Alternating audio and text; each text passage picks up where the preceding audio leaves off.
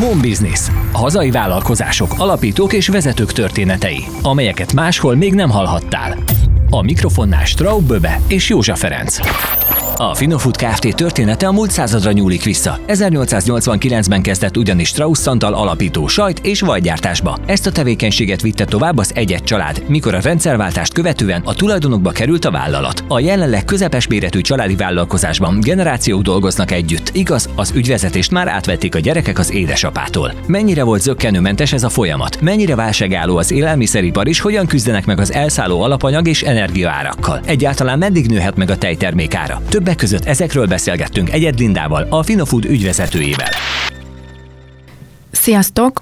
Mai adásunkban ismét egy ö, olyan vállalkozásról fogunk beszélgetni, amelynek története már egészen a múlt századig nyúlik vissza.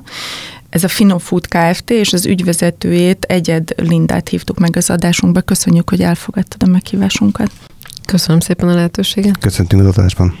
Ö, Mesélj nekünk a, a régmúltról, a kezdetekről. Úgy tudom, hogy tényleg már 1889 óta zajlik a tej és sajtgyártás Kaposváron, vagy Nem, hol? akkoriban még Tamásiban egy Strauss Antal nevű kereskedő, tulajdonképpen ő alapította azon a helyen, ahol még most is a mi tulajdonunkban van a, a telep Tamási központjában, belvárosában egy sajt és vajkereskedést indított, aztán utána maga állította elő a és dolgozta fel a tejet.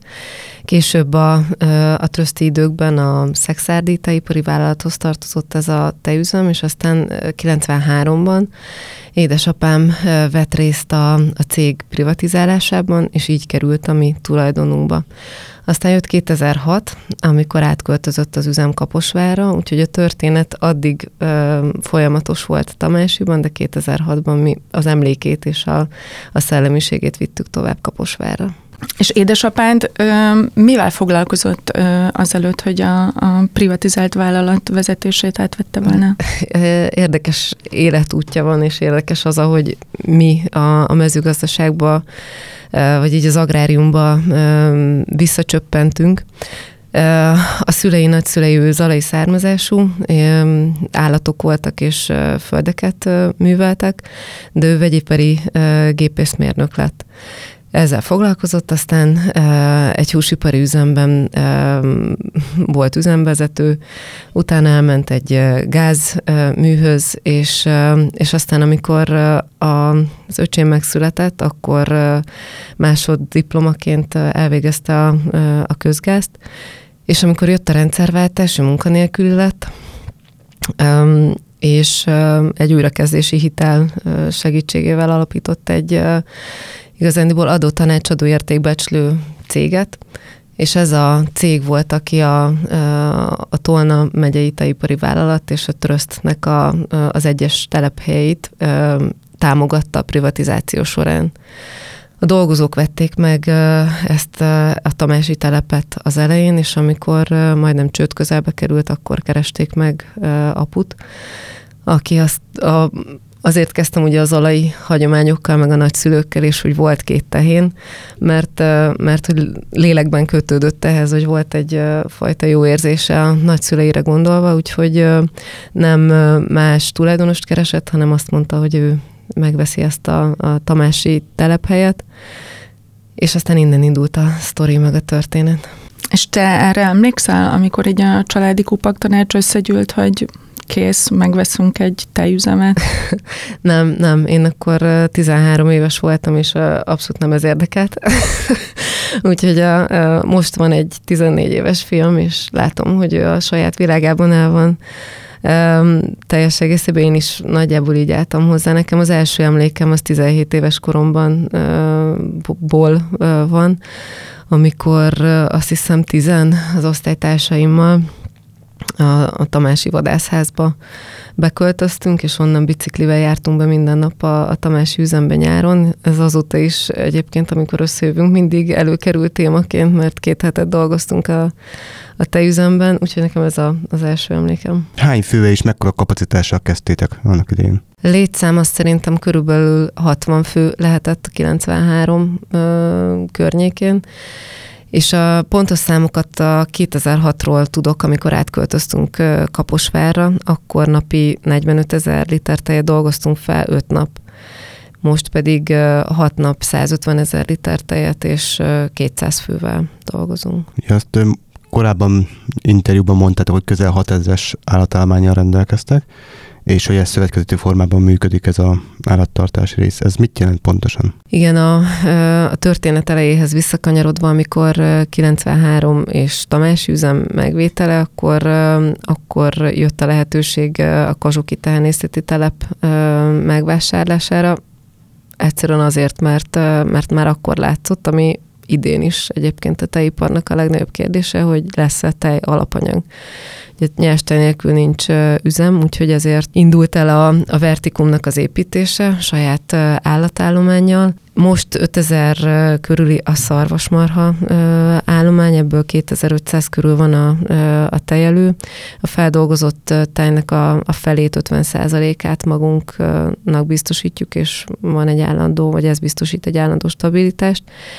És ami, ami még ehhez kapcsolódik, ugye a takarmány kérdés, ami megint csak az idei évnek, az asszálynak köszönhetően egy állandó témája az utóbbi időben, mert hogy 6000 hektáron művelünk földeket, ennek jó része szintén az állatok takarmánya, egy része pedig árunövényként. Saját tulajdonú földterületek, vagy bérelt? Van részben kisebb, kisebb rész saját tulajdon töredék, és több pedig hosszú távú bérletek. Most mondtad, hogy ugye 50%-át állítjátok elő a nyers tejnek saját házon belül, és a másik 50% a piacról kell megvásárolni. Most viszont a, a hazai felvásárlási árak és a külföldi felvásár, felvásárlási árak között az elég jelentős a, a különbség. Hogy tudtok versenybe szállni, hogy mégis nektek adják el a nyers tejet? Kicsit korrigálnék, mert szerintem most már nincs annyira nagy távolság, nem akkora nagy az olló a, a belföldi és a és a külföldi, vagy mondjuk az EU27-es árak közt. Nagyjából négy évvel ezelőtt indult el egy olyan tendencia, hogy a magyar felvásárlási árak is az EU27-hez kötődjenek egy bizonyos százalékkal, más ugye a beltartalom, beltartalmi átlag Magyarországon alacsonyabb, mint, mint az EU átlag, vagy az EU27-es átlag. Most már közelítünk, és ott vagyunk a, a kereslet miatt, pont a kereslet miatt, hogy van, ahol már magasabb a, a felvásárlási ár, és ez egyébként az aki árakban is látszik, hogy túlszárnyalja, a, vagy most az utolsó hónapban az EU27 átlag felett van. Te is említett az idejében ugye az asszály takarmányának növekedése, világpiacjának növekedése, energiárak növekedése, az jelentősen elnyomja a bélyegét, mind az alapanyag ellátása, mint pedig a, a tejüzemi termelése.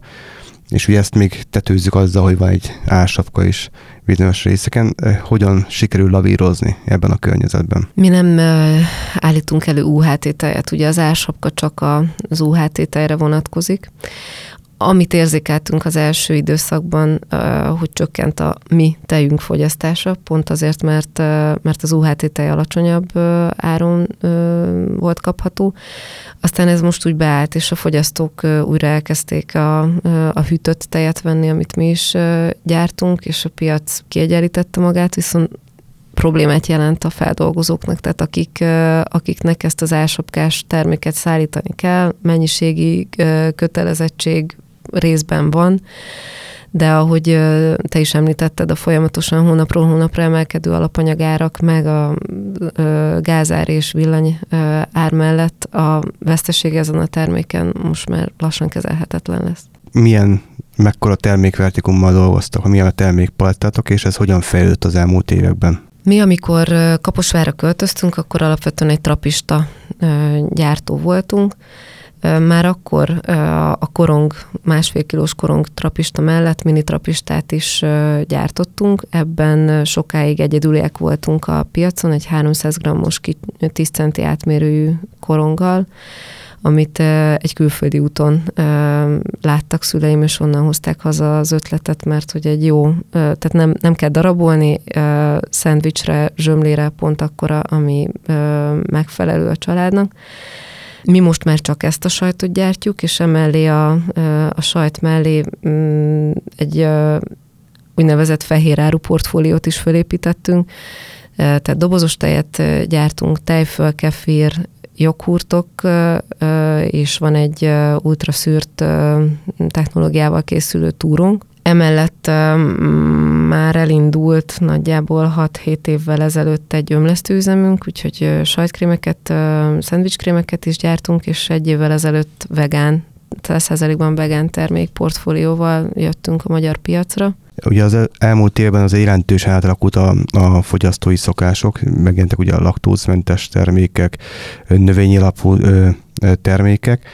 Ez miként befolyásolja a ti gyártásotokat, illetve hogy ezzel kapcsolódóan gondolkodtok esetleg termékfejlesztésben, vagy van-e folyamatban termékfejlesztés? Az európai, nyugat-európai trendeket néztük, figyeltük, mert leginkább Magyarországra ez, ez az, ami begyűrűzik idővel, egy kis eltolással, és az egy döbbenetes adat volt 2019-ből, hogy Franciaországban a fogyasztói tej fogyasztása csök, amennyivel csökkent, kb. 8-10 százalékkal, ez teljes egészében átment a vegán italok fogyasztásába. Emellett, vagy ezzel párhuzamosan viszont a sajt fogyasztása Nyugat-Európában is, és egyébként itthon Magyarországon is folyamatosan nőtt az elmúlt időszakban. Ez most egy kérdőjel, hogy a, a várt válság az milyen hatással lesz a, a fogyasztói szokásokra, de azt gondolom, hogy két-három éven belül ugyanez a trend, mint ami 2020-ig tartott, folytatódni fog. Úgyhogy ezt a két irányt figyelembe véve kezdtük el 2020-ban fejleszteni a vegán család, termékcsaládot, vegán sajtot és vegán tejföl helyettesítő termékeket fejlesztettünk, és jöttünk a piacra. Az látszik, hogy két számjegyű növekedést produkál nem csak nálunk, hanem összességében a magyar piacon. Alapvetően a magyar piac, magyar fogyasztók a laktózmentes termékek fogyasztását nézve is nagyobb arányú növekedést generáltak, mint mondjuk Nyugat-Európában, és ugyanez érzékelhető a vegán termékeknél is. A, a másik említett termék a sajtok, ugye annak a növekedése. Emiatt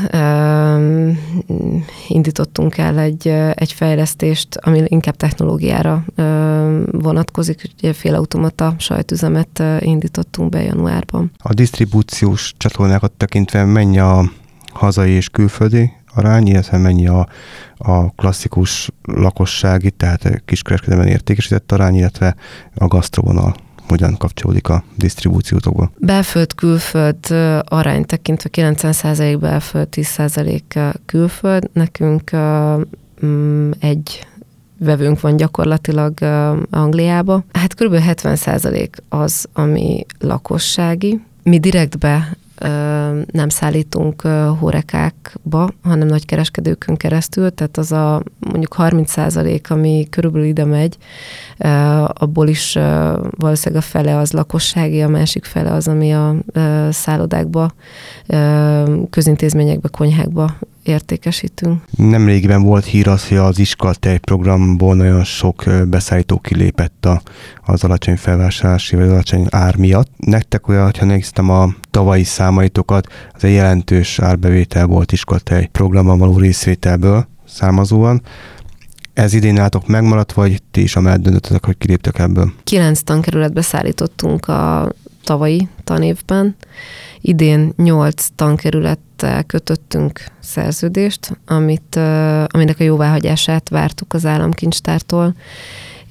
Ez nem történt meg augusztus végéig, úgyhogy a nyolc tankerületből hétnél visszaléptünk és elálltunk a szerződéstől. Egy tankerületbe tudunk szállítani most az iskolatáj programban. Ezt a mondhatni jelentős árbevétel kiesés milyen módon igyekeztek pótolni az idei évben? Részben nyerste értékesítéssel kerestünk helyet a felszabadult tejnek, másik oldalról pedig új láncokba mentünk be már a tavasszal nyáron, és kezdtünk el építeni új piacokat, csatornákban jelenlétet. Kicsit szerintem kanyarodjunk vissza a generációváltásra, hogy te mi, mióta dolgozol a cégben?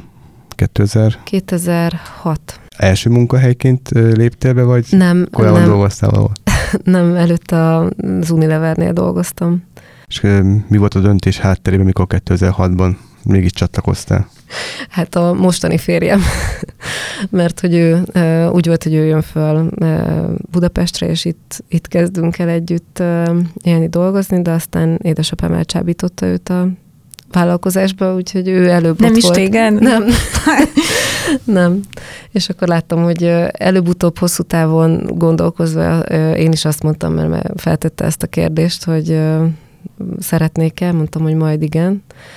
Egyszer, aztán ez kicsit előbb jött el ez az egyszer. És akkor milyen munkakörben kezdtél? Marketing kezdtem el foglalkozni, mert én végzettségem szerint és az előző munkájában is ezzel foglalkoztam, de aztán nem, nem igazán volt erre lehetőség akkor, és 2006-ban akkor visszamegyek, 2005-ben kezdtem, bocsánat, a cégnél dolgozni, és 2006-tól voltunk ketten ügyvezetők édesapámmal, egészen 2018-ig. Hogyan jellemezi azt az időszakot? Könnyű időszak volt, vagy, vagy inkább rögökkel teli? Rögökkel teli. Mire, mire megszoktátok gondolom egymásnak a, a vezetői stílusát? Ö, igen, igen, meg ez a most már így uh, utólag sok tréningen és képzésen uh, foglalkoztam a témával, a, az alapítás, a generációváltás, a mm, next gen, now gen uh, témakörökkel, hogy uh, egészen más gondolkodás módja édesapámnak, de, de még akár ezt a generációs különbséget a nővérem és az öcsém közt is fel lehet fedezni. Úgyhogy ez volt nehéz egy ilyen ösztönösen alapított, megvezetett cégből egy kicsit tudatosabb, struktúráltabb gondolkodásba átmenni. Ez okozott feszültségeket. Ma már ugye te egyedüliként vagy ügyvezetője ennek a cégnek édesapád még mindig belefolyik a napi szinten a teendőkbe, vagy ebből sikerült hátrébb lépnie? Napi szinten nem. Én e, szoktam tanácsot kérni tőle, és egyeztetünk, hogy mi az, a, mi az a kérdés, amiben igen, vannak olyan dolgok egyébként, amit e, továbbra is napi szinten visz, ez inkább e, pénzügyi téma, de ez kialakult szerencsére. Ja, nagyon sok cég áll most generációváltás előtt, vagy van éppen folyamatban. Itt is ebben a, ebben a műsorban több olyan céggel beszélgettünk, akik éppen most hajtják végre, vagy már, vagy már, vagy már elkezdték, vagy éppen lezárták. Hogyha néhány mondatban kellene összefoglalni, akkor mik azok a tapasztalatok, vagy mik azok a tanácsok, amiket mondjuk egy-egy ilyen generációváltása kapcsolatban tudna adni más cégvezetőknek, tulajdonosoknak? Szerintem az egy mm, fontos gondolat az elején, hogy ez nem egy év, meg két év alatt történik, hanem tíz, meg tizenkét év alatt. És ha az ember így áll bele, akkor a türelme és a kitartása is sokkal nagyobb tud lenni, mert tudja, hogy ez, ez egy folyamatos változás és egy fejlődési út, amiben mindenkinek, mindenfélnek változnia, fejlődnie kell.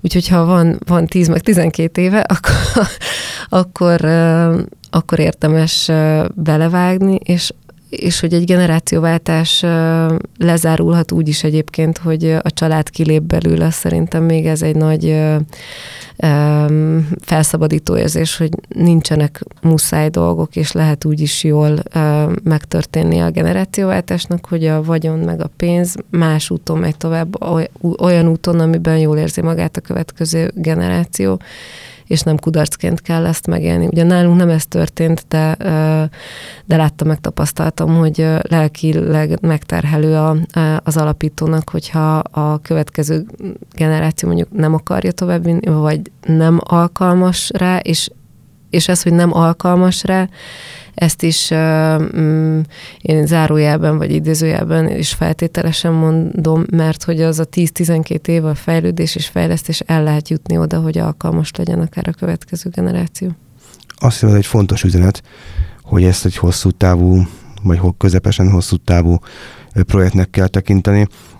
Most, hogy ezt így mesélted, nekem pont eszembe jutott az, az abonett, amit mondotta, hogy úgy történt a generációváltás, hogy hétfőn bement a két fiú dolgozni, és apa meg soha többet nem járt az üzem környékére. Nyilván nekik is megvoltak a, a nehézségeik, de ez egy, ez egy jól bevált módszer, tűnik, hogy egy folyamatos összecsiszolódás és, és átadása a dolgoknak. Említetted, hogy, hogy te a marketing területéről érkeztél, és hogy amikor, amikor elkezdtél dolgozni a, a családi vállalkozásban, akkor még nem igazán volt le, lehetőség vagy tér marketing tevékenységet folytatni. Azóta viszont úgy tudom, hogy 2018-ban nyertetek egy csomagolás nem a termékcsomagolás versenyt, úgy tűnik, hogy mégis sikerült azért felélesztened, vagy elindítanod a, a marketing tevékenységet is. Ez mennyire jelentős tétel mm, a CSR mellett mi, mire futja még? Nem nagy büdzsével dolgozunk. A, nehéz a tejtermékeket márkázni egy 2.8-as tej, meg egy trapista sajt, ami ugye élelmiszerkönyvi termék, nehéz megkülönböztetni magunkat, vagy a, egy olyan üzenetet átadni a, a fogyasztónak, amit tényleg a miénket veszi le a polcon, és mondjuk nem a betartalmilag ugyanolyannak kellene lennie saját márkás terméket. Úgyhogy még erre az átütő marketing ötlet és gondolat a tejtermékeknél nem született meg.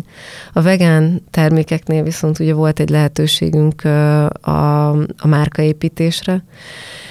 Ebben már szerencsére tudatosan tudtunk belemenni három ö, olyan alappillérre ö, alapozni az egész márkát, ami, ami most fontos a fogyasztók ö, számára, és bennünk ez megvan, mert ö, azon túl, hogy termékértékben 100% vegán, ö, az ételallergiás ö, ételérzékenyeknek ugye egy ö, egyértelmű ö, hozzáadott érték, de mi egy magyar családi vállalkozás vagyunk, ö, emelt szintű IFS standarddel működő nagyüzemi méretek közt teljes biztonsággal, és mégis helyben. Szóval a márka, márka ehhez hogy a márkaépítésnek meg volt a, az alapja. És igen, így, így bejött, bejött a marketing, vagy egyáltalán a fogyasztókkal való foglalkozás az üzemben, mert azért alapvetően termelésorientált vállalkozás voltunk, meg részben még vagyunk is. Egyébként szoktam találkozni például mm, villamos megállókban a múltkor láttam egy olyan plakátot, hogy rögös túró. Úgy általában ez a kategória, olyan régmúltban ö, kerültem vissza hirtelen, amikor ilyen termékkategória reklámok vannak.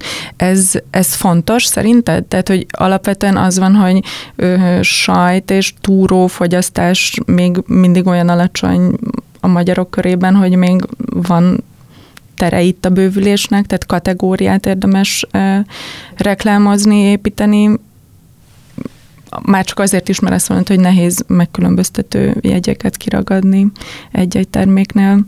Még mindig le vagyunk maradva Magyarországon fogyasztó, tehát az éves átlagfogyasztást tekintve mondjuk az olaszokhoz, franciákhoz képest. Úgyhogy van, van még hova fejlődni, ami az egész tejipar számára egy lehetőség. A rögös túró uh, ugye egy hungarikum, mert uh, sehol körülöttünk lévő országokban uh, nem gyártanak, vagy nem ez a tradicionális túró. Mi egyébként pont egy nem tradicionális rögös túrót uh, gyártunk, hanem, ahogy mondtam, ultraszűrt uh, technológiával készül a túrónk, ami ugye ízében nagyjából ugyanaz, csak nem nincsenek meg azok a rögök, amik mondjuk a túros tésztába és a túros rétesünkbe kellenek viszont nagyon jó süteményekbe, sajtortába, a túrógombocba. A kategóriaépítés, igen, a tej, terméktanács tejszakmaközi szervezet számára egy fontos üzenet, hogy ne vesszen el ez a, ez a mondjuk úgy, hogy hungarikum, ami a rögös túró, és ne tudjanak mondjuk import túrók bejönni az országban. Mi egyébként pont, akik ugye nem gyártjuk ezt a túrót, tapasztaljuk, hogy a fogyasztók továbbra is igénylik, keresik a rögös túrót, de kialakult mellette egy másik piac és szegmens. Ez szerintem egy szakmaközi szervezet feladata, hogy ezt a kategóriát népszerűsítse, vagy továbbra is a fogyasztók tudatában ott tartsa. Egyébként úgy tudom, hogy tehát ugye ez a mondjuk UHT tejek azok a, a polcokon már nagyrészt magyar gyártóktól származnak, tehát hogy már megszűnt ez a nem tudom, áfa csalás útján beáramló rengeteg külföldi tej, viszont vaj, sajt és egyéb termékekben azért még mindig nagyon jelentős az importarány. Ez, ez szerinted hogyan változhat meg, vagy mivel lehetne ezen javítani?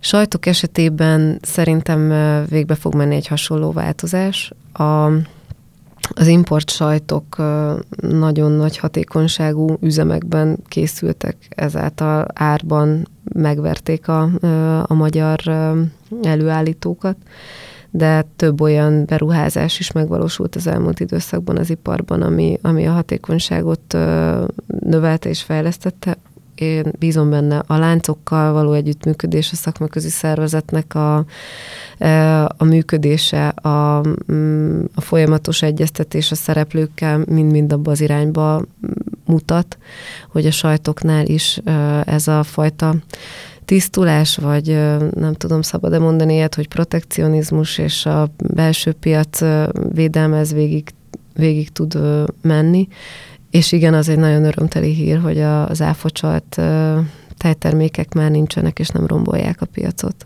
Régóta már arról szólnak a, a hírek, hogy egyre inkább emelkedik az élelmiszereknek az ára, tehát egyre inkább nő az infláció. És most első kézből megkérdezném, hogy szerinted meddig nőhet a tejtermékek ára a kiskerforgalomban? Te mit, mit látsz ebben, hogy mit jósolsz? A következő időszakban még az alapanyagárak és energiaárak és csomagolóanyagárak és a forint-euró árfolyam miatt egy, egy újabb 15, lehet, hogy 20% emelésre kell számítani és aztán meglátjuk. Én, én most egy ilyen várakozó állásponton vagyok, és inkább negatív irányba, tehát egy, szerintem egy csökke, fogyasztás csökkenés fog beállni, mert nagyjából a november-decemberi időszakban, bár nagyon remélem, hogy nem így lesz. Még mi nem látjuk egyébként az áremelkedések és az infláció hatását a, a fogyasztásban, tehát még nem értük el azt az árpontot, amikor már mondjuk meghozza azt a döntést a háziasszony, hogy oké, okay, ma akkor nem teszek sajtot a szendvicsbe, vagy ma a tej helyett inkább teát főzök. De, de alapvetően készülünk arra, hogy eljön ez a pont és pillanat. Hogyan lehet erre készülni? A, a nyerstejek felvásárlása az lezárult, tehát nekünk szerződéseink vannak 2023 év végéig.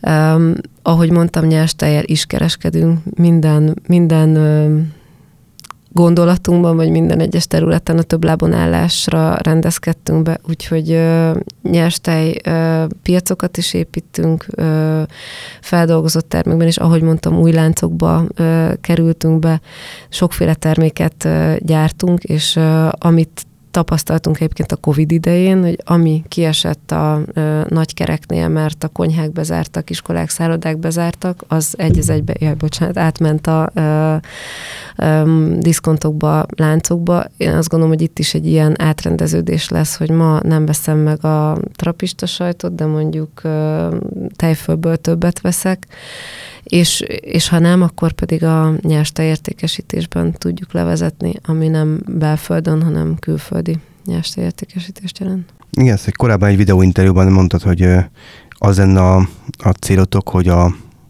árbevétel 50%-a exportból tevődjön össze. Ezt milyen stratégiával szeretnétek megvalósítani? És milyen időtávon?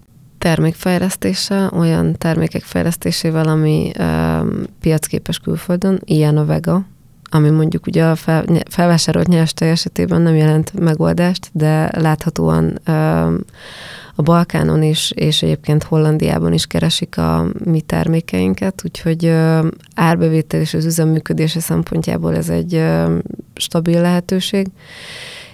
Illetve a, gyártunk griós sajtot, amiről eddig nem beszéltünk, és az etnikum piacon és Nyugat-Európába költözött, arab régióból Nyugat-Európába költözött fogyasztóknál ez egy tradicionálisan keresett termék. Ezeknek a termékeknek és piacoknak keressük a csatornát.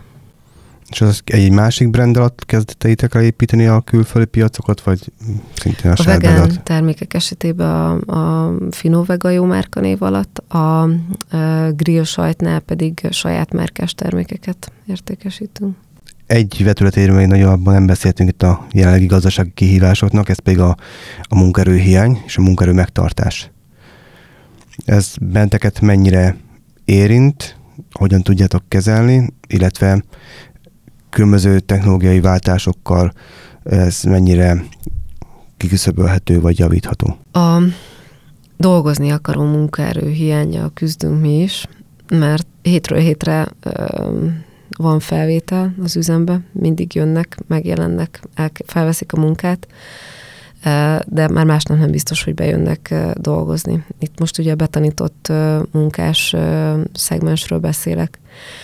A, a szakképzett állományunkban ott most egy stabilitás érzékelhető. Sajnos mi is tapasztaltuk azt, ami ö, talán a számok is mutattak, hogy ö, megint a külföldre ö, vándorlás pont ezt a kört ö, megint megcsapta ennek a szele, vagy érintette. Ö, fizetést emeltünk mi most júliusban is menet közben, hogy egy kicsit kompenzáljuk a, az inflációt, tervezünk ö, újabb változást, ö, bónuszrendszert bevezetni, már nem csak a vezetőink körében, hanem lejjebbi szinteken is. És igen, ahogy említetted, még mindig van lehetőségünk automatizálni. Ugyan a robotok nálunk még nem megtérülő beruházás ként látszódnak, aztán ezt sok minden felülírja, vagy felülírhatja, sokféle változás, de amiben még van lehetőségünk, az a folyamatoknak a szervezése, átgondolása. Ezen dolgozunk már két éve, hogy az egész üzem szervezésben, a vezetői gondolkodásba a lean szemléletet meghonosítsuk, és tényleg a működésünk részévé váljon. Egy friss felmérés szerint a hazai cégek 26%-a tervez leépítést ugye a negyedik negyedévben. Az eddig elmondottak alapján náltok nem a leépítésről, hanem a létszám növelésről lehet szó. A hatékonyság növelésről a jelenlegi létszámmal és annak megtartásával. Alapvetően szerintem az élelmiszeripar válság álló. Ez 2008 és 12 közti ö, időszakban is ö, tapasztalható volt, hogy mi akkor növekedtünk, a Covid alatt szintén ö, tudtunk növekedni, és ahogy mondtam, igen, most még nem érezzük, hogy a, a fogyasztásban beállt volna egy nagy drasztikus változás, csökkenés. Hosszú távon nyilván nem is számoltok ö, jelentős csökkenésen, mert ahogy említetted, még a sajtfogyasztás ö, bőven növelhető, plusz ott vannak ezek az új ö, vegán termékek, de akkor rövid távon kell, ö, vagy számítotok egy ö, kibekkelendő időszakra. A változó fogyasztói szokásokhoz kapcsolódóan, hogy van egy ilyen általános vagy hát egyre szélesebb körben vallott nézet, miszerint a, ugye a, a teipar és a szarvasmarhatartás az nem épp a legkörnyezet kímélőbb iparág, és hogy szerinted hogyan lehet a, a fogyasztóknak a, a vélekedését erről megváltoztatni, ha meg kell, ha meg nem kell, akkor erre is reagáltok-e például azzal, hogy ö, vegán termékeket is gyártatok? Egyrészt igen, reagálunk a, a, a vegán termékekkel. Ö, ez egy kérdés is volt, hogy, hogy azok a fogyasztók, akik, akik abból a szempontból nem keresik majd, vagy veszik majd a vegán termékeinket, mert hogy elutasítják az állati termékeket, nekik ez problémát fogja jelenteni, hogy egy, egyébként tejtermékeket is gyártó és feldolgozó üzemből származnak a termékek, és azt tapasztaltuk, vagy a kutatások, az előzetes kutatások alapján pozitív irányba változtatta a tejtermékgyártó cégről alkotott véleményét a, ezeknek a fogyasztóknak. A saját kutatásaink is ezt támasztották alá, amit tapasztalunk, konkrét visszajelzések ö, tehát dicsérő leveleket kaptunk a, a vegán termékfogyasztóktól is, hogy mennyire jó, hogy ezt egy hazai gyártó gyártja, és és igen, erre külön figyeltünk, hogy a csomagoláson feltüntessük és csatlakoztunk egyébként idén, az idei évben mi is a Magyar Termék Nonprofit Kft-hez, mert, mert hiszünk abba, hogy, hogy erről, ha beszélünk, akkor egyre tudatosabbá válhatnak a magyar fogyasztók. Milyen jövőképezek van, hogy most 5-10 éve kell kitekinteni, és neked, mint vállalatvezetőnek, mi a, mi a célkitűzés, amit szeretnél elérni? Növelni szeretnénk a, a vegán termékek gyártott mennyiségét, és olyan új innovatív tejtermékeket keresünk és dolgozunk rajta, amivel jobban megkülönböztethetjük magunkat, mind a hazai piacon, mind pedig exportképes termékekben. És említett, hogy van egy fiad? Igen, kettő. Kettő. és nekik már elkezdődött a beszoktatása az üzembe? Tehát kötelező nyári gyakorlat? Ők is megkapták a biciklit a vadászházból? Nem, illetve de részben, mert már voltak bent címkézni a sajtokat, sőt erre szerettek volna többször bejönni, de diákmunkátra még nem lehet őket kötelezni, viszont számítanak rá. Hát az iskolatai program miatt egyébként az életük része volt, mm, hogy ők, ők a, a finó, finóhoz kapcsolódnak de nem, nem beszélünk még erről, hogy ők mit, mit szeretnének csinálni, vagy ebbe akarnak-e dolgozni. Nagyobbik fiam ő robotokkal szeretne, és robotprogramozással, úgyhogy pár évvel ezelőtt ő még azt mondta, hogy igen, ez majd az ő üzeme lesz, és robotokat fog gyártani. Úgyhogy a tejtermék az fel sem Még akár az is lehet. Igen. Köszönjük szépen a, a beszélgetést. És sok sikert a Köszönjük célok eléréséhez. Köszönöm. Home Business. Hazai vállalkozások, alapítók és vezetők történetei, amelyeket máshol még nem hallhattál. A felvétel a t stúdióban készült. thstudio.hu. A beszélgetést a Magyar Termék Nonprofit Kft. támogatta.